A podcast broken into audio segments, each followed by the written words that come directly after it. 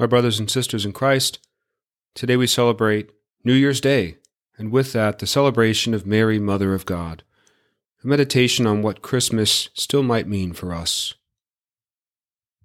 The Lord be with you. A reading from the Holy Gospel according to Luke. The shepherds went in haste to Bethlehem and found Mary and Joseph and the infant lying in the manger. When they saw this, they made known the message that had been told them about this child. All who heard it were amazed by what had been told them by the shepherds. And Mary kept all these things, reflecting on them in her heart.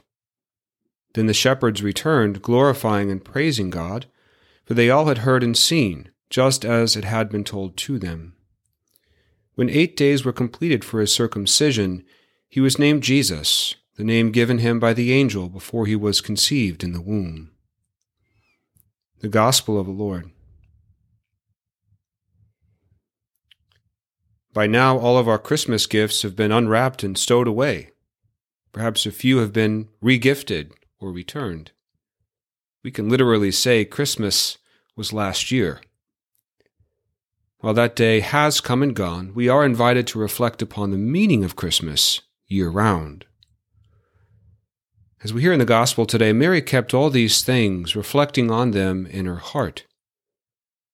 She didn't go through the motions that first Christmas night. She paused. She pondered. She tried stitching together the meaning of it all.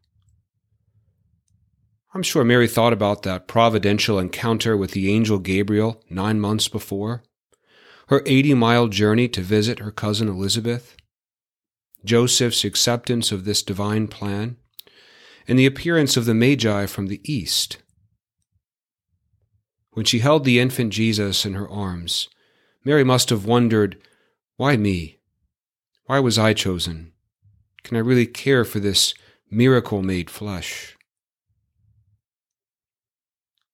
Mary kept all these things, reflecting on them in her heart. But what is there for us to ponder about that first Christmas night? Consider two minor details.